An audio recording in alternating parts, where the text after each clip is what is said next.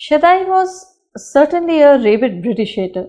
His association was primarily with the Ghadar party.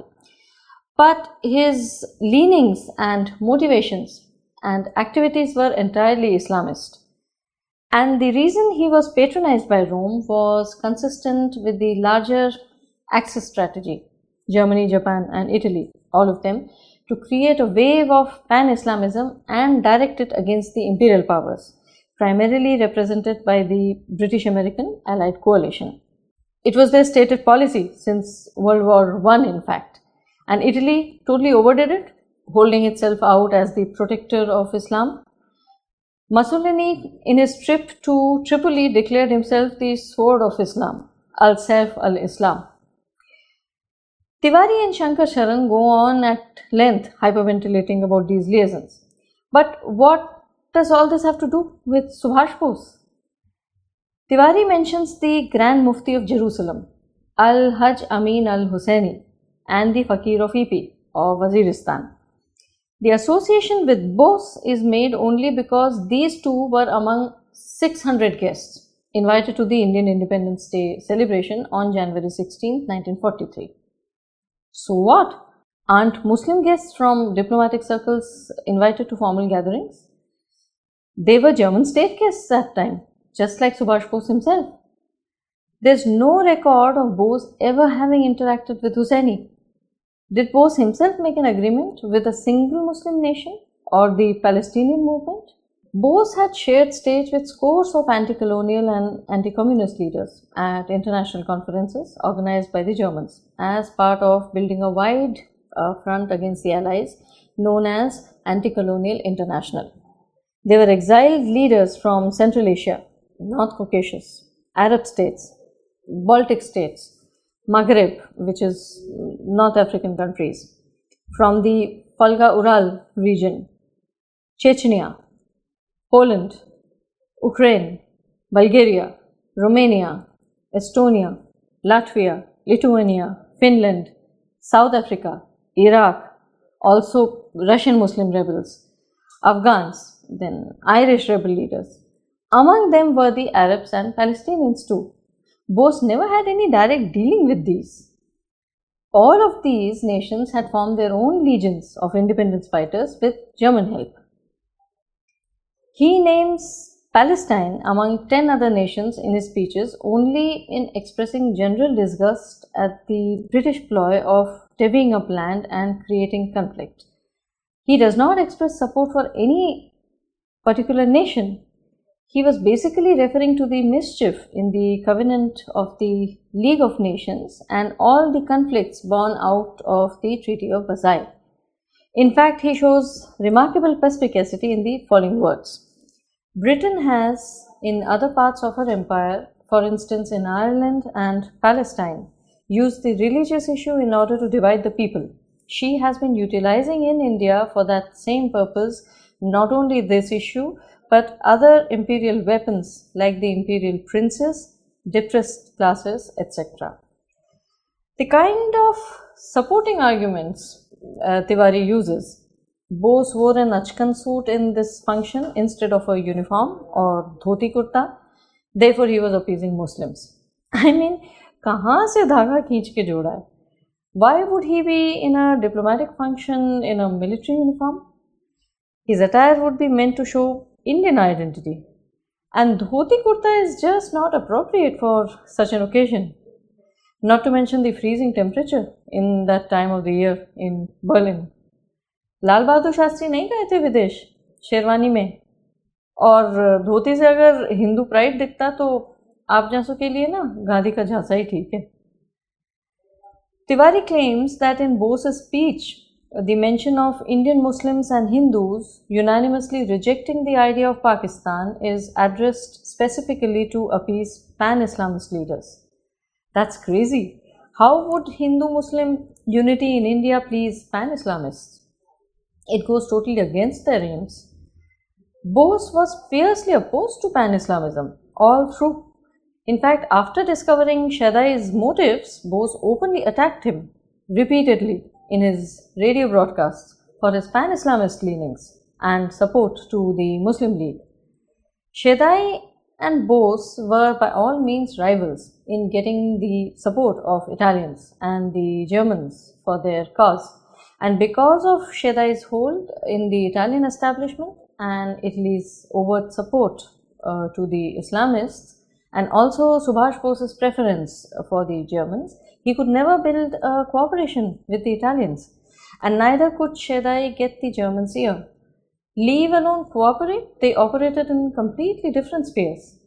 In fact, Bose snatched the prerogative from Shedai and rescued the cause of Indian independence from being hijacked by Shedai's Islamist agenda.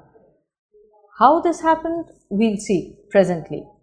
The definite turnaround in German policy to steer clear of Islamist aims and concentrate on anti-colonial movements is recorded in the German Foreign Office papers of November 1941. In a meeting attended by German and Italian representatives as well as Shedai, the Italians were made to agree on the following.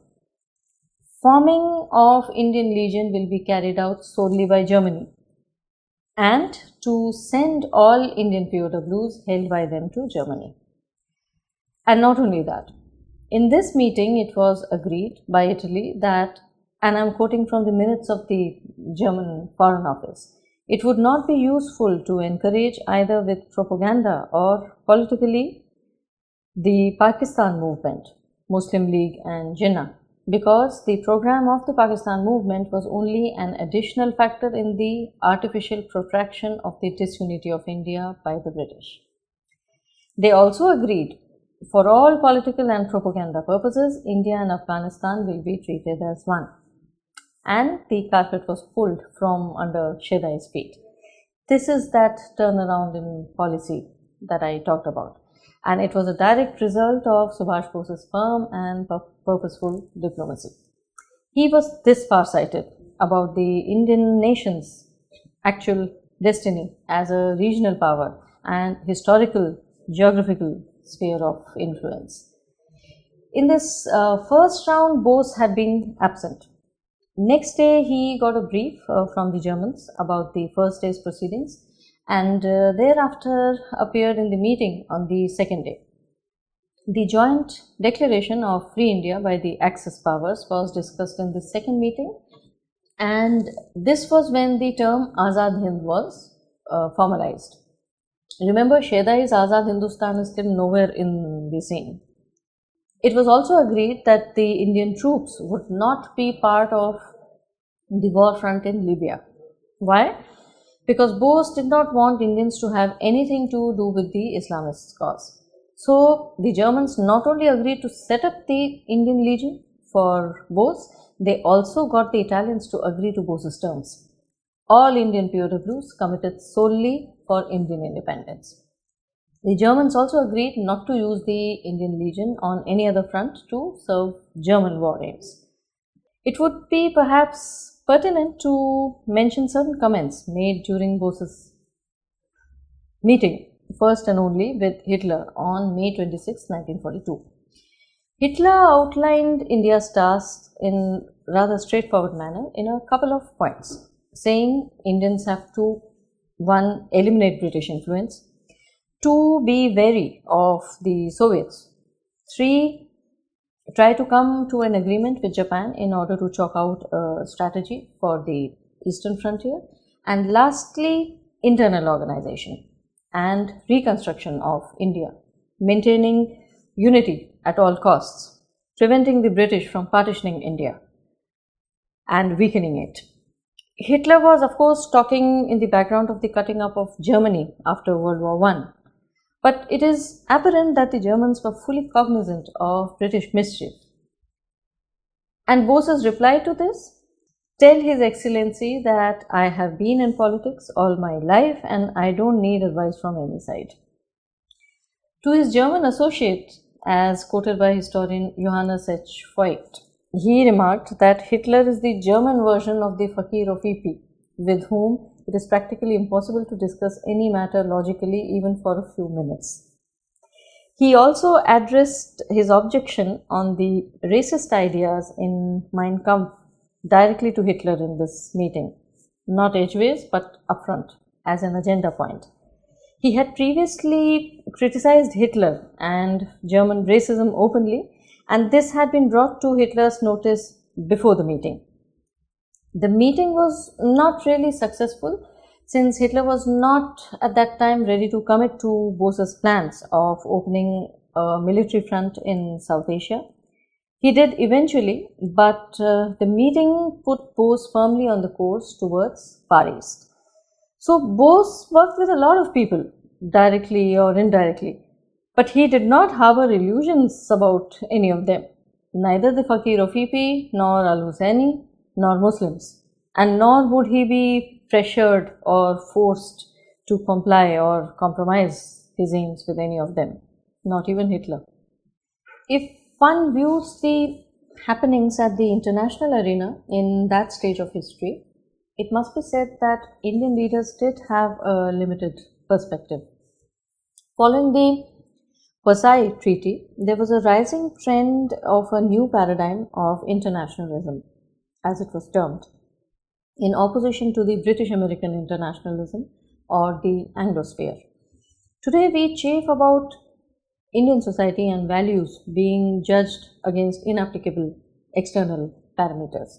We talk in general terms of dharma being incompatible with what is broadly termed as Western standards. These being the same as this British American internationalism. It is represented in international organizations like UN, their yardsticks of human rights, equality, authoritarianism, etc. The Anglo American model is what created conflict and poverty in third world countries, yet it uh, presumes to be working for the world's benefit. It was these impositions that were challenged by the anti colonial and anti imperialistic worldwide movement in the 1930s and 1940s, which unfortunately Indian politicians were largely disconnected from, both the Indian National Congress and those parties with a communal focus. Another international paradigm that existed was, of course, the communist uh, internationalism. But for obvious reasons, and as Bose recognized, this was incompatible with the Indian ethos. Not that one couldn't uh, collaborate with it against imperialism, but it couldn't apply to India. And the Axis also had an uneasy alliance with it, though not strictly against. Japan and Germany were at the head of this wave of alternative internationalism. The Axis powers have been delegitimized not on account of their being in the wrong and the allies being the paragons of humanistic ideals, but simply because they lost. Else, Churchill was no less a genocidal maniac than Hitler. And I don't mean to be a Holocaust denier with this, but he did kill equal number of Bengalis, my own people, as Jews in Germany. Hitler's explanation when Bose confronted him on his racist views in Mein Kampf is interesting. He said that he was including the German people among the dominated inferior people who had been enslaved because of their mindset and needed to rise and create a grander destiny for themselves by reimagining themselves as a superior people. We do the same when we talk about Aryan civilization not reimagine but hark back to it. The essential difference being in the terms race and civilization. Hitler couldn't really talk of a 5000 year old civilization for obvious reasons. But were the Anglo Americans not racists? They saw the Caucasians as a dominant race against inferior, darker people. The Germans simply had a slightly different, somewhat more academic idea of race, even if flawed. Bose's lobbying with the German Foreign Office was effective enough to compel Hitler to explain himself, even if the explanation that he gave may have been more diplomatic than truthful. Contrary to what is portrayed by leftist liberal writers, Hitler did favorably consider the Indian interest and conveyed uh, Germany's clear stand on keeping India united against British machinations. He appreciated only too well the value of a united India, a greater India because he had seen what had caused Germany's diminution. He was acquainted with the Austrian separatist movement and he eventually did take up Bose's plan of the Nazi forces' physical approach towards India. People like Rash Behari and uh, Subhash Bose conceived an India that was world historical in outlook and influence. In this sense, Bose found Savarkar's worldview limited. This very call given by Savarkar to Hindus to join the British Indian Army. The idea was, as I explained, to have a Hindu community with military training and temper that could uh, correct the deficient proportion of Hindus in the army. But it also shows that he was already thinking in terms of uh, partition. Then this decision to contribute to the British war effort. It was bargaining for limited gains, a dominion status. Since the Indian army was operating in an Anglo-American paradigm, the men were simply pawns. Remember, in return for this help, Indian leaders did not put any clear-cut condition before the British, that of total independence. They were just hoping that the British oblige in return for their help. They did not even insist on limits to the deployment of Indian army, even when the British were pushed in a narrow and disadvantageous negotiating space. They could have spoken against Indian soldiers being posted anywhere except in territorial uh, defense of India, like the Indian Independence League did. And Subhash Bose, who extracted the promise from the Japanese and uh, Germans respectively that Indian soldiers would not fight in any battle except the Indian frontier. The Germans, by the way, kept that promise till the end, as also the Japanese, largely. If one reads about the sufferings of these Indian soldiers, so many thousands died without even an opportunity to fight. Many died during transportation in the holds of ships as POWs, caged in unhygienic conditions, succumbed to disease and hunger, officers as well as men. बेमौत मारे गए When Bose met the POWs that Italy sent to Germany for the first time, they fell at his feet that we had not bargained for this. We wanted to fight for our country. Please get us out of here. And had the promise of being inducted in Indian Legion not been there, their fate would have been much worse. Bose chalked out a greater role for India, one that was not averse to alliances with Western powers, but on our own terms, unlike the way Indians got pushed into the Allied alliance due to lack of nerve of Indian leaders to negotiate aggressively. The same so-called anti-fascist ideals that they pledged themselves to, where did it leave India? In spite of being on the winning side, that of the Allies, India ended up being carved up by the wily British. And what return has this condemnation of Japan and shedding tears for the Chinese nation brought us? The same China attacked you less than 15 years later and is eating you up bit by bit, even now as we speak. This entire talk of decolonization that we have today is on account of this paradigm of internationalism, which continued after World War II simply since they were triumphant. The reason we are still stuck in it is because the Indian leaders lacked vision. ये जो cast के नाम पे अपने आप को जूते मारते रहते हैं हिंदू यही हिंदुत्ववादी लोग अब मैं आपकी बात का जवाब दूँ तिवारी जी आपने कहा था ना कि in spite of being deeply Hindu in personal practice one can be anti Hindu just because post had oppose दी महासभा इसका जवाब है कि in spite of touting Hindutva people can be anti Hindu and anti national in परपिचुएटिंग the evangelist caste discourse, appeasement politics, creating factions among Hindus, being tame pawns of the global Christian empire, as the great Hindutva party is doing right now. Those who virulently hate Islamism can also be anti-Hindu. Prime example is Ambedkar, who has been turned into a Hindutva icon today. The Dalitists are no less vile in their hatred towards Hinduism.